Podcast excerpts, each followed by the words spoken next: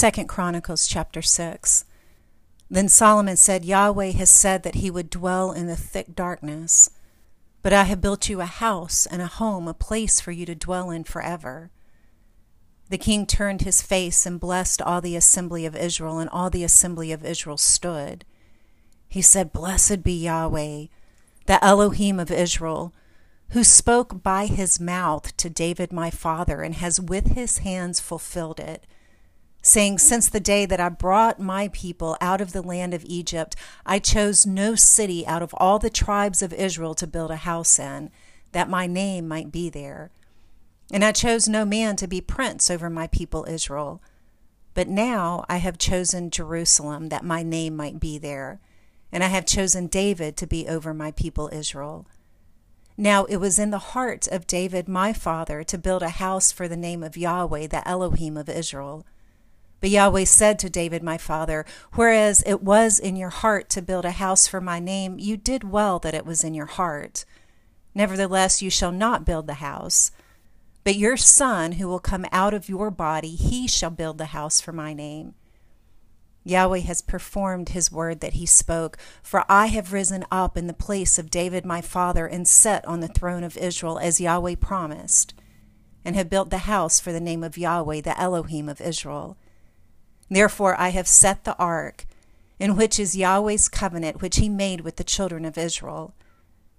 He stood before Yahweh's altar in the presence of all the assembly of Israel and spread out his hands. For Solomon had made a bronze platform five cubits long, five cubits wide, and three cubits high and had set it in the middle of the court. And he stood on it and knelt down on his knees before all the assembly of Israel and spread out his hands toward heaven. Then he said, Yahweh, the Elohim of Israel, there is no Elohim like you in heaven or on earth.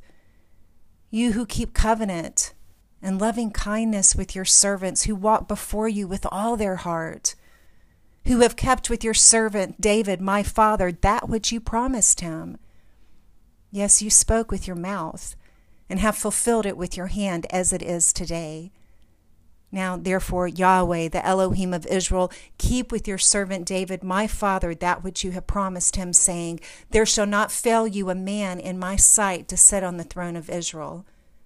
If only your children take heed to their way to walk in my law as you have walked before me. Now, therefore, Yahweh, the Elohim of Israel, let your word be verified which you spoke to your servant David. But will Elohim indeed dwell with people on the earth? Behold, heaven and the heaven of heavens can't contain you, how much less this house which I have built. Yet have respect for the prayer of your servant and to his supplication, Yahweh my Elohim, to listen to the cry and to the prayer which your servant prays before you, that your eyes may be open toward this house day and night, even toward the place where you have said that you would put your name, to listen to the prayer which your servant will pray toward this place.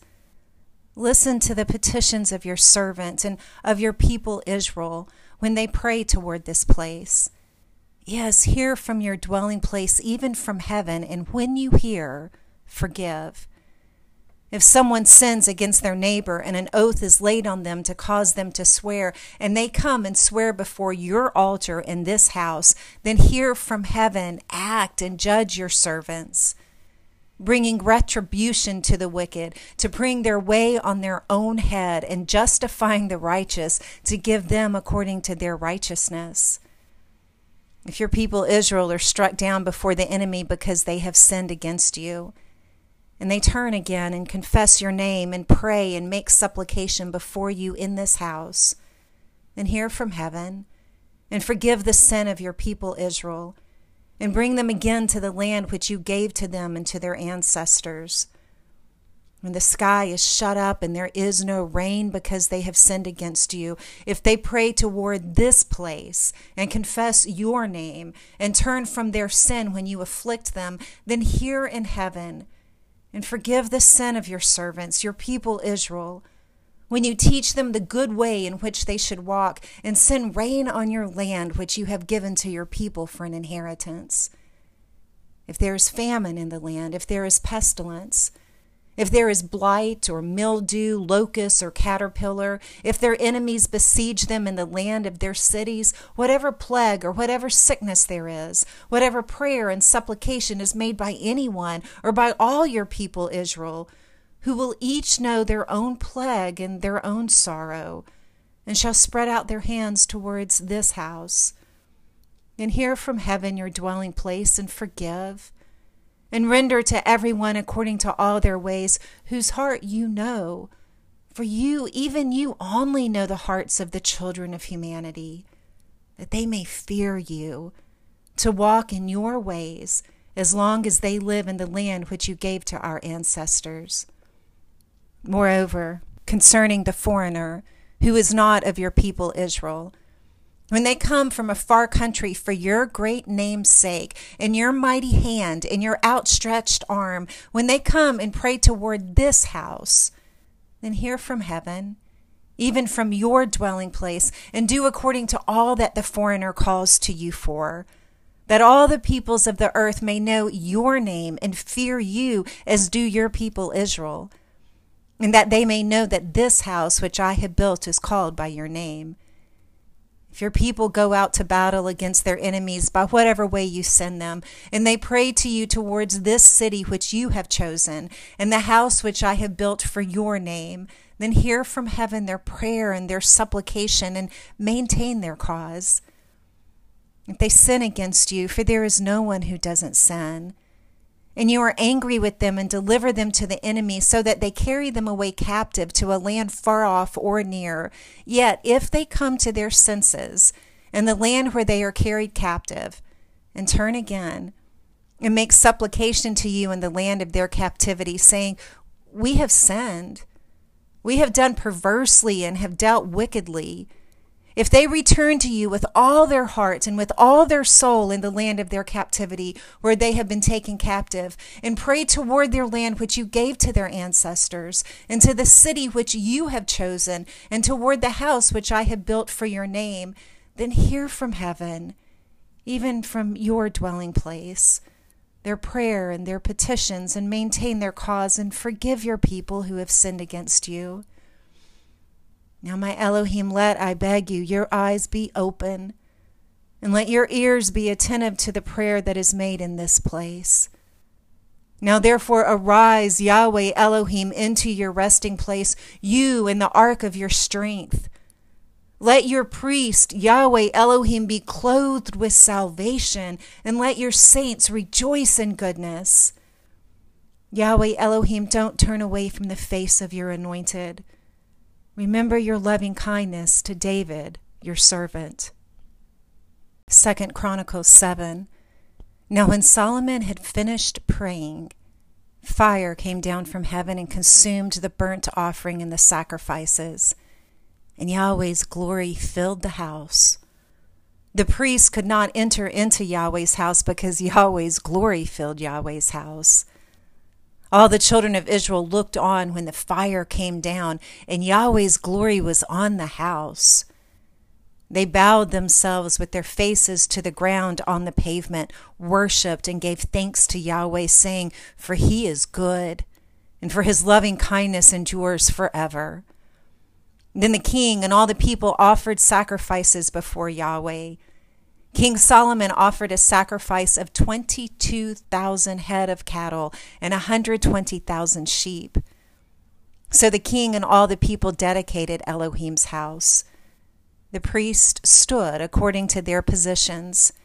The Levites also with instruments of music of Yahweh, which David the king had made to give thanks to Yahweh, when David praised by their ministry, saying, For his loving kindness endures forever. The priests sounded trumpets before them, and all Israel stood.